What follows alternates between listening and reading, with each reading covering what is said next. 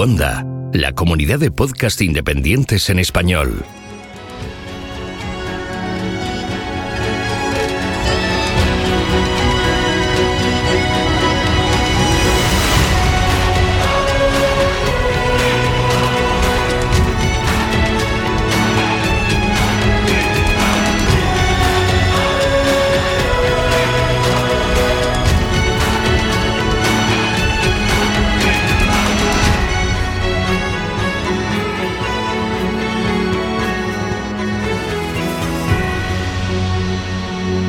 Bienvenido a GeoCastaway.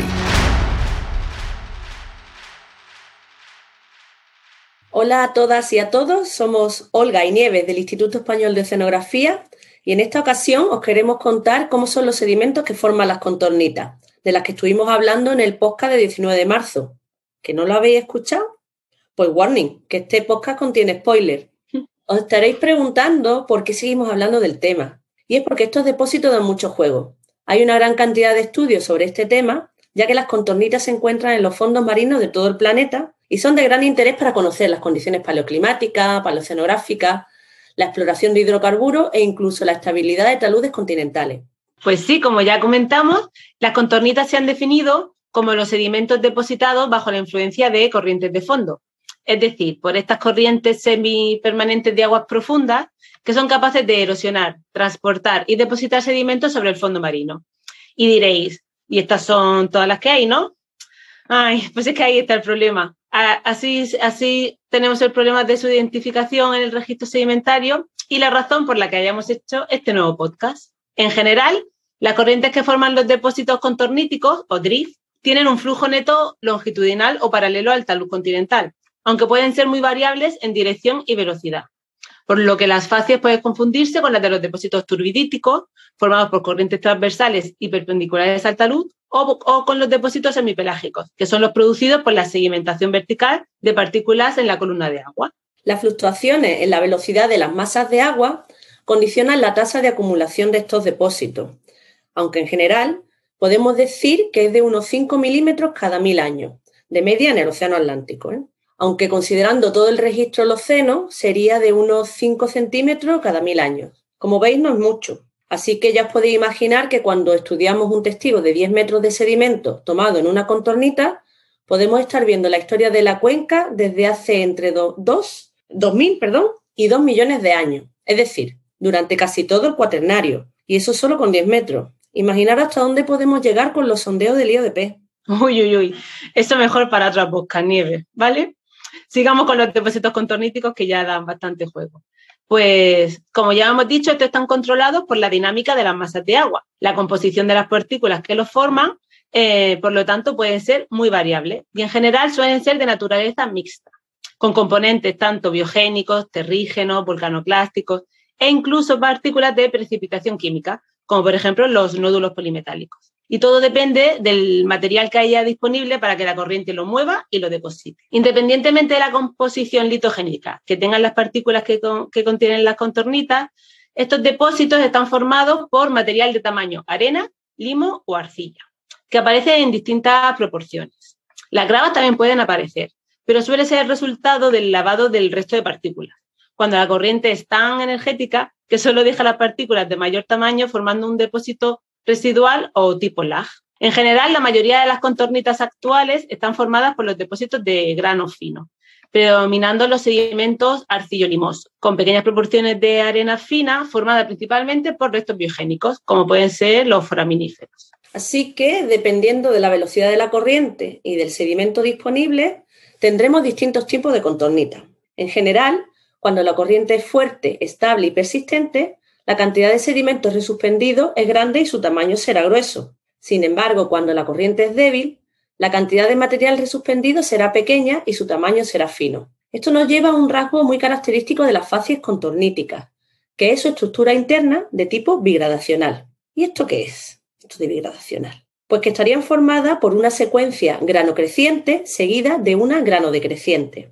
Es decir, que los sedimentos van aumentando su tamaño de grano desde la base del registro hasta que alcanzan unos valores máximos y luego vuelven a disminuir de tamaño de grano. Como las contornitas están generadas por corrientes de fondo, pueden presentar una gran cantidad de estructuras sedimentarias, como por ejemplo laminaciones cruzadas, como las de las ondas de arena o los ripples, laminaciones paralelas, granoclasificación, etc., aunque muchas veces no se preservan debido a la acción de las comunidades biológicas bentónicas, a la que les encanta bioturbar el sedimento no consolidado y destruir sus estructuras sedimentarias, pero a la vez crean una serie de rasgos que se conocen como inofacies. Las investigaciones sobre contornitas y sus depósitos relacionados es una de las líneas de trabajo más activas de la sedimentología marina. Así que en esta ocasión hemos querido entrevistar a una investigadora gallega, la doctora Elda Miramontes, para que nos hable sobre los procesos sedimentarios marinos profundos en los que es una experta. Elda es profesora de sedimentología en la Universidad de Bremen e investiga en el Centro de Ciencias Medioambientales Marinas, que es conocido como MARU. Hola, Elda. Hola, Hola a todos. Pues mira, estamos encantados de poder contar contigo, aunque sea aquí por, por una videoconferencia. Eh, lo primero de todo es un poco que nos cuentes, que te presentes y, y que nos digas pues cómo, cómo acaba una gallega siendo profesora en una universidad extranjera. Vale, muchas gracias por invitarme a participar. Siempre es un placer hablar de contornitas, obviamente. pues eh, yo estudié ciencias del mar en la Universidad de Vigo y durante la carrera tuve la suerte de poder trabajar con Javier Hernández Molina, que es un experto mundial en tema de contornitas y ambientes profundos, y ya me contagió el gusanillo por los sedimentos de ambientes profundos y después de acabar la licenciatura estaba buscando un poco opciones de qué hacer y decidí que me gustaría hacer un doctorado y encontré un proyecto muy interesante en IFREMER, que es el Instituto Oceanográfico francés y tiene sede en Brest. El proyecto pues era sobre contornitas y deslizamientos submarinos en el mar Tirreno. Así que era un tema que me pegaba perfectamente. Yo encima era en la, en la Bretaña francesa, que es un poco como Galicia, pero que hablan raro, así que me fui para allá. Y después de acabar la tesis, pues seguí haciendo un postdoc en IFREMER y también en la Universidad de Brest. Estaba estudiando contornitas en el canal de Mozambique y también las corrientes de fondo en esta zona y al final de la etapa de postdoc también pasé un tiempo haciendo experimentos en un tanque en la Universidad de Utrecht, en los Países Bajos. Y luego, pues como hacen un poco los sedimentos contorníticos, me fui dejando llevar por la corriente y siguiendo las oportunidades que surgieron, pues me vine a trabajar a Bremen, a Alemania, y llevo dos años aquí trabajando como profesora junior en sedimentología. Así que poco a poco me fui subiendo un poco para el norte, pero bueno, ya llegó, más frío no, por favor, poco solete. Supongo que eso será lo que más notes, lo del frío, la verdad que sí. un poco. Bueno, no es que haga muchísimo frío, pero bueno, nieva, ya que ya es un cambio. Bueno, como has estudiado las contornitas en tantos sitios, nos gustaría que nos contaras un poco qué debemos tener en cuenta cuando estudiamos la dinámica sedimentaria de estos procesos, de estos, perdón, de estos depósitos. Pues una de las dificultades del estudio de las contornitas es que sus características dependen mucho de la zona en la que estamos. Entonces es muy importante tener en cuenta cuál es el contexto regional, qué contexto oceanográfico hay, qué tipo de corrientes, pero también el contexto geológico, qué tipo de aportes sedimentarios puede haber en la zona, por ejemplo.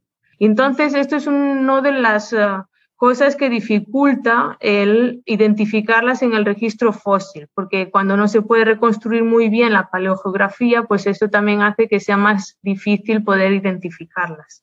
Pues las contornitas en general se encuentran allá donde hay corrientes oceánicas y como al océano pues le gusta moverse y no estarse quieto, están un poco por todas partes. Pero las encontramos sobre todo en zonas donde la corriente es relativamente fuerte y estas eh, corrientes profundas están principalmente controladas por la circulación termoalina.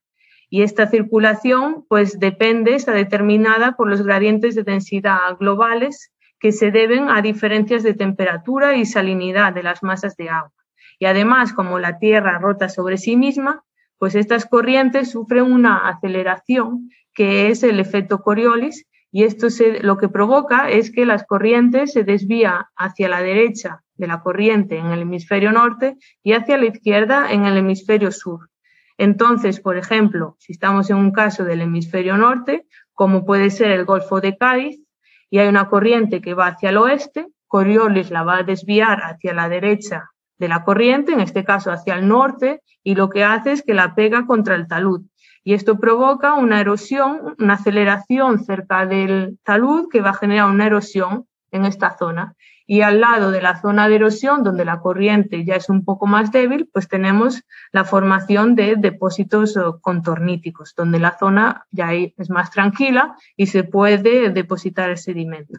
Y en el hemisferio sur, pues esto sería al revés. Entonces, este tipo de, eh, distribución de corrientes y de depósitos nos permite después interpretar la paleocirculación en eh, el registro sedimentario. Ah, pues muy interesante, Hilda. Vamos, tienes que tener mucha certeza de dónde te levantas cada mañana cuando las estudias. Claro, dice, ¿para qué lado? ¿Para la izquierda o para la derecha? Exacto, ¿para dónde, para dónde va la corriente?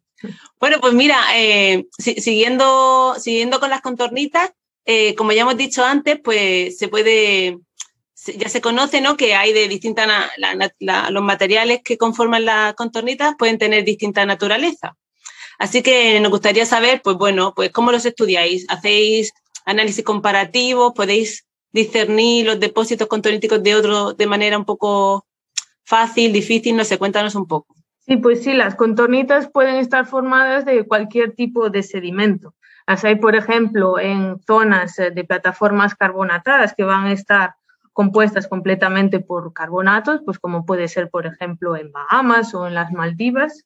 Y luego hay otras que están dominadas por sedimento siliciclástico, que pueden tener una mezcla de sedimento siliciclástico y bioclástico. Y como las contornitas se forman por el transporte de, a través de las corrientes, es muy importante el transporte eh, hidrodinámico, o sea, el comportamiento hidrodinámico de los sedimentos, porque esto va a afectar mucho a cómo los sedimentos se van a transportar y cómo se van a depositar finalmente. Entonces, como los granos de cuarzo son redonditos y no se van a transportar de la misma manera que los fragmentos de concha, que además de que tienen formas más irregulares, pues tienen una densidad diferente.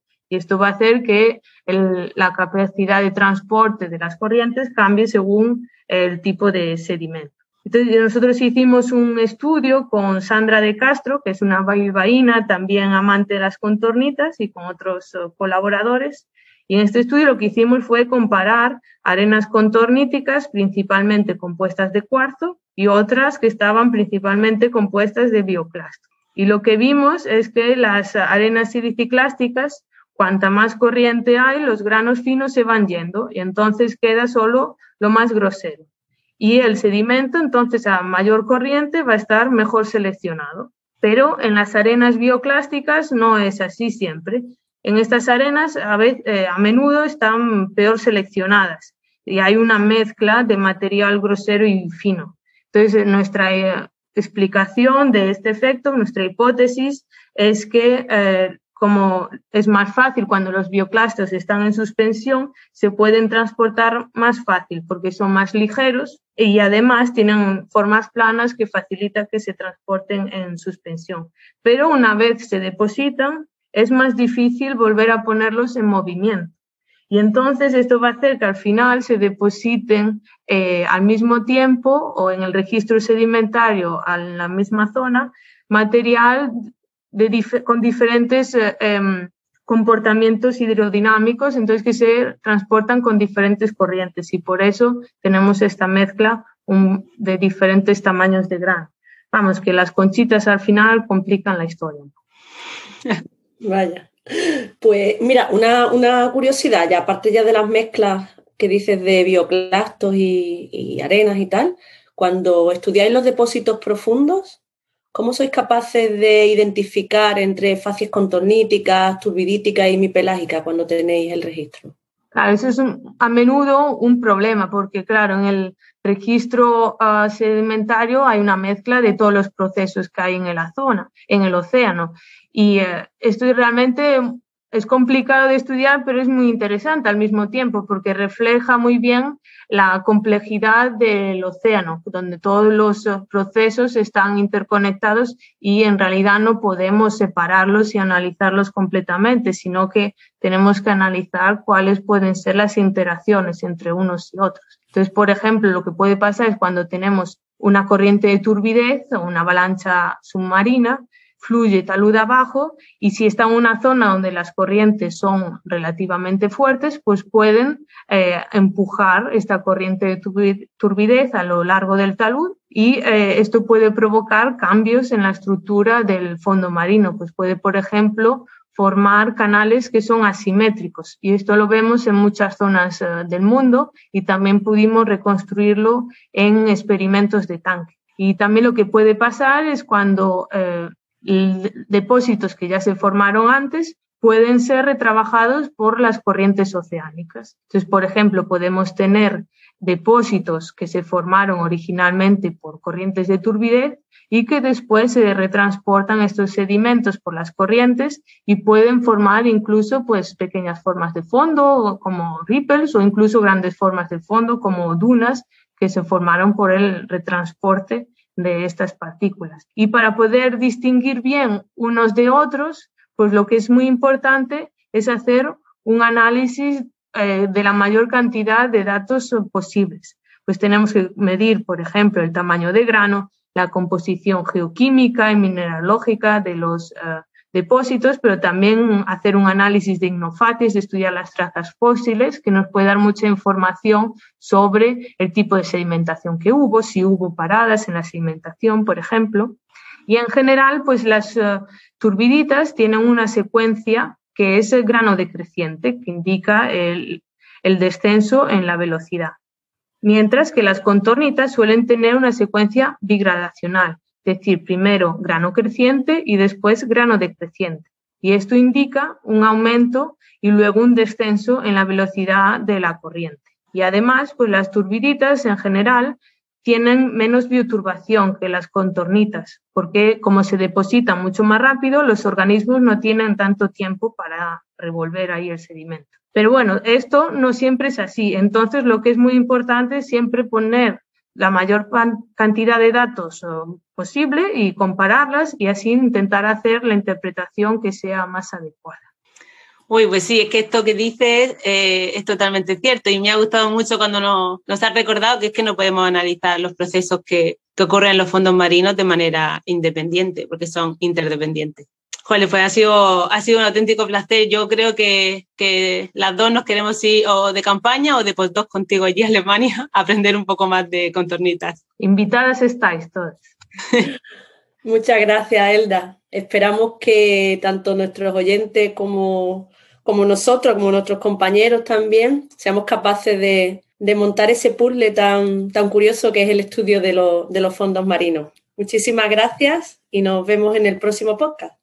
Sí, y recordar, como, como nos ha dicho Elda, que a veces viene muy bien dejarse llevar por la corriente.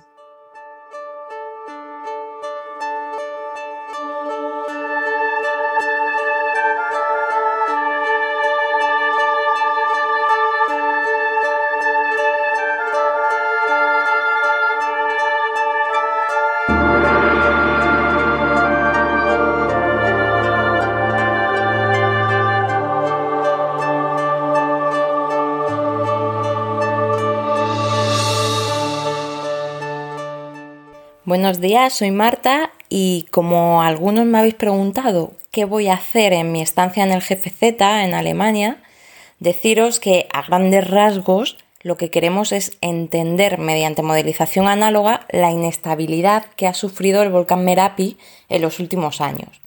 Llevo una semana leyendo sobre este volcán y lo que me queda, porque al igual que las personas, pues todos los volcanes son distintos. Hay tantas variables y sus contextos eh, geodinámicos son a veces tan diferentes que jamás habrá una fórmula perfecta para entender a todos por igual. Entonces, estudiado uno, no están estudiados todos. Podemos entender los diferentes procesos volcánicos, pero se van a dar de manera diferente. Entonces, ¿por qué nos interesa estudiar en concreto este volcán ubicado en la isla de Java? ¿Por qué es tan importante entender todos los procesos que tienen lugar en él? Pues principalmente porque en las laderas de este volcán viven aproximadamente un millón de personas y la mitad de ellas se encuentra ante un riesgo muy alto, ya que este volcán tiene una persistente actividad eruptiva y desde mediados del siglo XX eh, ha causado unas 7.000 muertes aproximadamente. Pero, mm, ¿y cómo hacemos para hacer una evaluación del riesgo en este tipo de volcanes?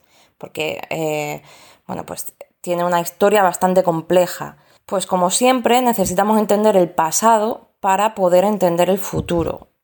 Por lo que se reconstruye una historia eruptiva, es decir, qué tipo de erupciones ha habido, si ha cambiado ese comportamiento eruptivo a lo largo de, todos los años y a partir de relatos históricos de las erupciones y de diferentes estudios estratigráficos, cartográficos y de datación, pues se define una extensión y la frecuencia de recurrencia de los fenómenos que son más peligrosos para poder estar preparados y generar los mapas de riesgo. Tras diferentes estudios en los que se ha recopilado toda la información que se tiene sobre el volcán Merapi, se ha visto que existe una gran diferencia entre el estilo de las erupciones que hubo en el siglo XIX y las que ha habido en el siglo XX. Aunque es cierto que la periodicidad entre los eventos más grandes parece ser la misma. ¿Qué ocurrió en el siglo XIX? Bueno, pues se produjeron erupciones explosivas de tamaño relativamente grande.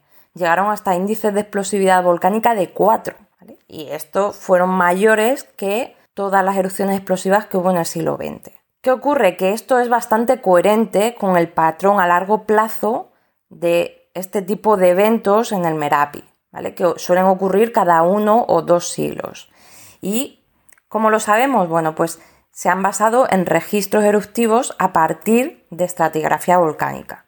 No se sabe muy bien si este modelo de recurrencia a tiempo sigue apareciendo en el Merapi, pero si es así, eh, podríamos tener pronto un evento de este tipo. Por otro lado, en el siglo XX, ¿qué ha estado ocurriendo? Bueno, pues la actividad ha consistido principalmente en el crecimiento efusivo de domos de lava viscosa. ¿Y qué ocasiona esto? Bueno, pues ocasiona que algunas veces se puede producir un colapso gravitacional de parte de esos domos que van extruyendo. Y por ello, pues es en lo que se está centrando ahora mismo mi trabajo, ¿vale? Porque actualmente, en el siglo XXI, ¿vale? Esta actividad es la que sigue, ese crecimiento de esa lava viscosa, de esos domos. Por lo tanto, ¿qué conclusión podemos sacar de estos estudios históricos? Pues que en el Merapi existe una alternancia de ciclos de extrusión de domos de lava muy viscosas, que son procesos que se dan en largos periodos de tiempo, pero con intervalos relativamente cortos, de unos 8 a 15 años, y bueno, ¿esto que provoca? Bueno, pues eh, puede existir el riesgo de un posible colapso de la cúpula de la cumbre y que libere flujos piroclásticos de gran volumen. Pero también hemos visto que podemos encontrar episodios explosivos bastante violentos y que también generan flujos piroclásticos, caídas de domos y lahares. Pero en este caso es cierto que las explosiones se dan con una frecuencia bastante menor, de unos 25 a 54 años. Aunque, según los registros, al menos una vez por siglo se ha dado una erupción explosiva muy potente y que podría afectar a todos los flancos del Merapi. Entonces, aunque el estilo eruptivo del Merapi parece haber cambiado, no hay que ignorar los riesgos asociados al estilo eruptivo anterior. Por lo tanto, tenemos que seguir entendiendo eh, este volcán.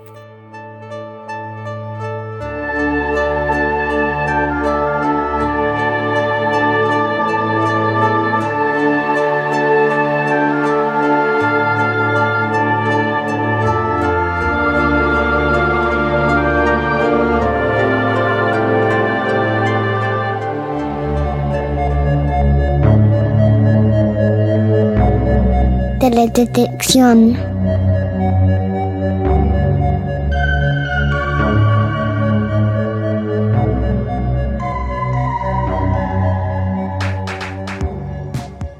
¿Qué tiene que ver la técnica de INSAR, de la interferometría de radar, con una estación de servicio?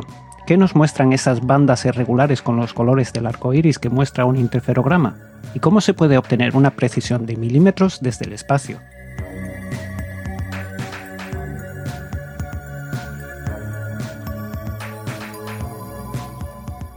Mi nombre es Jorge Ginés y soy un geólogo estructural. Trabajo en exploración petrolífera y mineral y mi herramienta principal de trabajo es la teledetección, seguida a cierta distancia por la sísmica. En una serie de contribuciones con geonáufragos explicaré cuestiones interesantes de la teledetección, de su historia y cómo esta es fundamental en la geología moderna.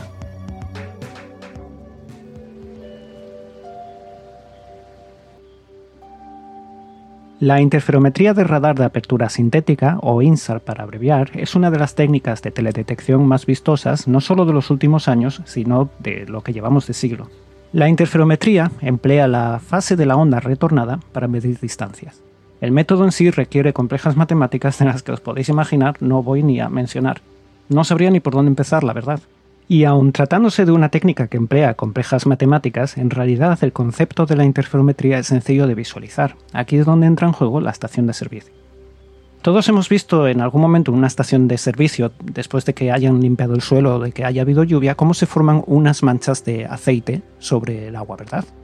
Estas manchas muestran una serie de bandas de colores más o menos concéntricas que se van repitiendo y forman habitualmente unas formas que aparentemente son bastante abstractas y que no tienen ninguna, ningún orden ni control. En realidad estas bandas se las denomina anillos de Newton o bandas de Newton y no son más que la interferencia producida al combinarse la luz reflejada por la superficie del aceite y la luz reflejada por la superficie del agua que está debajo. Los patrones de colores que se forman se deben a los cambios infinitesimales de espesor de la capa de aceite. La explicación es sencilla. Una parte de la luz, al llegar a la superficie del aceite, se refleja directamente hacia, hacia nuestros ojos. Otra parte cruza el aceite, se refleja en la superficie del agua, vuelve a la superficie del aceite y al llegar a este punto se recombina con la, con la señal, con la onda, mejor dicho, que simplemente ha sido reflejada por el aceite y forma una interferencia, porque no tienen la misma fase.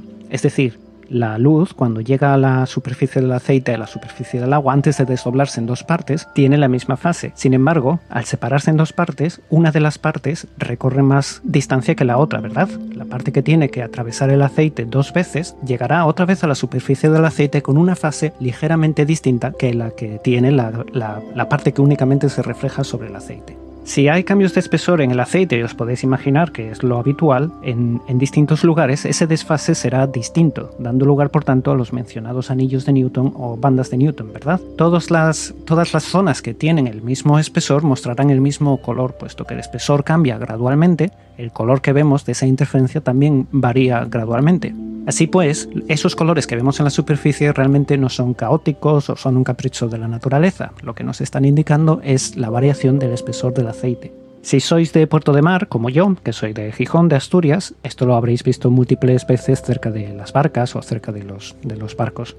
También lo podéis ver con, con películas de jabón sobre agua. Podéis hacer el experimento vosotros mismos en casa. Esa superficie que se forma de colores realmente no es una superficie de colores, como vemos, es la interferencia entre dos superficies casi paralelas, pero que no lo son totalmente. Y llegados a este punto, yo creo que ya os podéis imaginar que la interferencia de radar se basa en el mismo concepto. Hay algunas diferencias, por supuesto. La interferencia de radar utiliza radar, obviamente, el adquirido por un por un radar de apertura sintética y no usa luz visible. Recordemos que el radar emplea microondas de entorno, pues digamos, entre, entre un centímetro y en la, en la práctica menos de 30 centímetros, podría ser hasta, podría ser hasta, hasta un metro. La interferometría de radar tiene dos funciones principales. Una es la creación de bases topográficas y otra es el cálculo de, cambios de la elevación del terreno. Para la primera de estas funciones, para la realización de un modelo digital del terreno como es SRTM, que fue adquirido por el, por el Transportador Espacial en 1999, y el modo de trabajo consiste en que dos radares adquieren dos señales distintas en el mismo momento, se compara la fase y en base a esto se establece la topografía.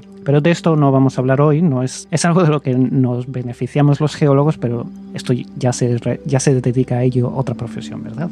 A nosotros lo que nos interesa es conocer los cambios de elevación, ya sea porque el suelo se hincha, porque, el suelo, porque hay subsidencia, y para esto ya sabemos que el INSAR es ideal. Así que volvamos por un momento a la mancha de aceite y cómo los cambios de espesor de la misma los podemos conocer gracias a los cambios de fase que podemos conocer gracias a la interferencia que producen ambas superficies. En realidad no podemos conocer con este método el, espesor absoluto del aceite, pero recordad si podemos conocer con, muchísima precisión el cambio de espesor. Esta precisión depende de la longitud de onda que estemos usando. Con la luz visible estamos hablando de nanómetros, con el radar estamos hablando de centímetros. Imaginemos que un radar desde, desde una órbita adquiere una señal ahora mismo de un, de un terreno, de una superficie específica. Después de esta adquisición hay un cambio en el terreno, puede que el terreno se eleve, puede que el terreno se hunda o puede que no ocurra nada. Dentro de unos días o de unas semanas el satélite vuelve a pasar y desde el mismo punto o aproximadamente el mismo punto adquiere una nueva señal. Cuando comparamos la fase de las dos señales, aquí es cuando podemos ver cómo el terreno ha variado durante ese ese periodo de tiempo. Como lo que hacemos es comparar la fase eh, con la que llega la señal en ambos momentos, podemos saber qué partes del terreno han cambiado su posición. Habitualmente este método se aplica para cambios de posición vertical, pero también se puede emplear para cambios de posición en la horizontal, en las coordenadas x e y. Es decir, con este método no podemos saber la posición absoluta, pero sí podemos saber la posición relativa, o mejor dicho, el cambio de posición relativa durante esos dos momentos. La forma de presentar esos cambios del terreno es mediante interferogramas, que estamos muy habituados a verlos en publicaciones o a día de hoy en redes sociales casi a, diario. Cada vez que hay una erupción volcánica o hay un terremoto, alguien lo calcula rápidamente. Un interferograma no es más que la expresión gráfica de la interferencia que se ha calculado en base a esas dos imágenes distintas, hechas en dos momentos distintos. La leyenda de un interferograma incluye una escala de colores, que suele ser un, arco iris o una escala que va de azul a rojo pasando por verde, por ejemplo, que corresponde a un ciclo completo de la longitud de onda que estamos usando. Por ejemplo, si usamos radar con 10 centímetros de, longitud de onda, esos 10 centímetros, el paso de 0 a 10 correspondería con el paso del mínimo el máximo de esa escala de colores. Lo que podemos ver en el interferograma son bandas concéntricas en las que la escala completa de colores se repite varias veces. Esto quiere decir que la deformación del terreno se corresponde con varias veces la longitud de onda, pudiendo ser pues de metros. La deformación también puede ser de milímetros o incluso de menos de un milímetro. Entonces lo que estamos viendo son cambios ligeros de un tono a otro. Realmente lo que muestran las las bandas de colores, cada juego completo, de cada rampa completa, son curvas de nivel. Así pues, cuando vemos los colores que varían lateralmente con mucha rapidez sobre el terreno, o mejor dicho, en una distancia muy corta, lo que estamos viendo es una deformación muy intensa. Estamos viendo una gran pendiente. Si el color permanece más o menos regular en una zona, la deformación es muy homogénea, digamos. Algo importante es que, salvo que se indique lo contrario, hay que recordar que la longitud de onda que se mide es doble porque la onda tiene que recorrer dos veces la misma distancia que, se ha añadido o se ha restado desde el momento inicial al momento final. Es decir, si el terreno se eleva un centímetro o se hunde un centímetro, las dos ondas que estamos considerando van a tener que tendrán una diferencia de dos centímetros, porque el camino que tienen que recorrer es el mismo dos, veces por duplicado. Es, francamente lo mismo que ocurre con la sísmica, con el tiempo doble. La técnica de INSAR tiene la peculiaridad de ser francamente compleja de realizar en, el mundo real, pero no, es, no tiene tal complicación como muchas veces imaginamos cuando, cuando se intenta entender o, incluso explicar.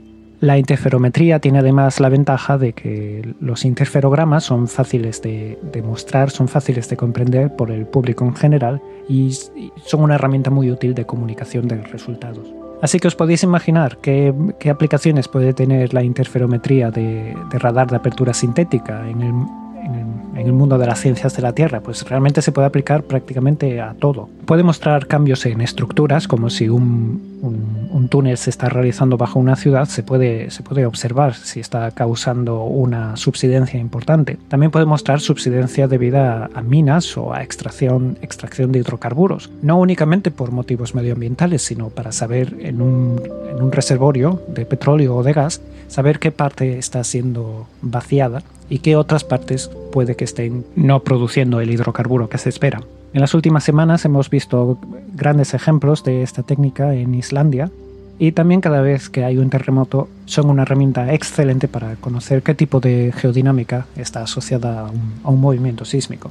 Así pues, si nos tenemos que quedar con algo es con lo siguiente. Los interferogramas lo que nos muestran son las, las diferencias de elevación del terreno medidas en dos momentos distintos con, con radar. La rampa de colores que se representa en la leyenda del interferograma representa una longitud completa, una longitud de onda completa, que es una medida doble de la deformación real porque recordemos, la señal tiene que viajar dos veces, una de ida y otra de vuelta. Si cogemos por ejemplo el color rojo del interferograma o el azul o como esté construido, entre una banda roja y otra banda roja tenemos una longitud de onda completa. Por tanto, entre esos dos puntos del interferograma, si estamos trabajando con señal de 10 centímetros de longitud de onda, lo que tenemos es un cambio de elevación de 5 centímetros. Entre medio, pues os podéis imaginar. Depende de cómo estén distribuidas las, las bandas de colores. Y con esto ya hemos completado el programa de hoy. Espero que os haya parecido interesante. Hablaremos más de INSAR en el futuro, de ejemplos, de ejemplos prácticos y concretos. Y mientras tanto, si tenéis cualquier pregunta o cualquier curiosidad, sabéis que podéis encontrarme en mi blog jorgegines.com o más habitualmente en, en Twitter, Lithospheric. Hasta la próxima.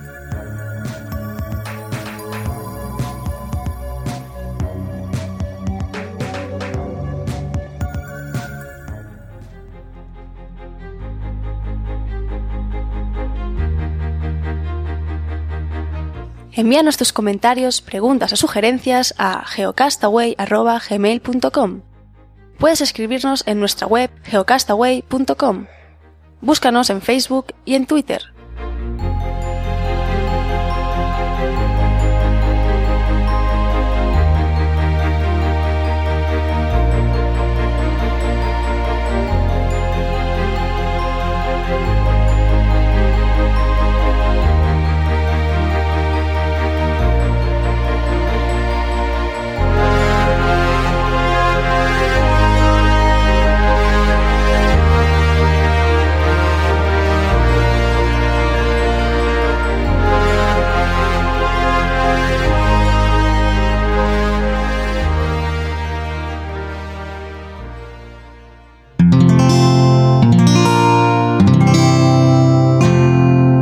Puedes escuchar más capítulos de este podcast y de todos los que pertenecen a la comunidad Cuonda en cuonda.com.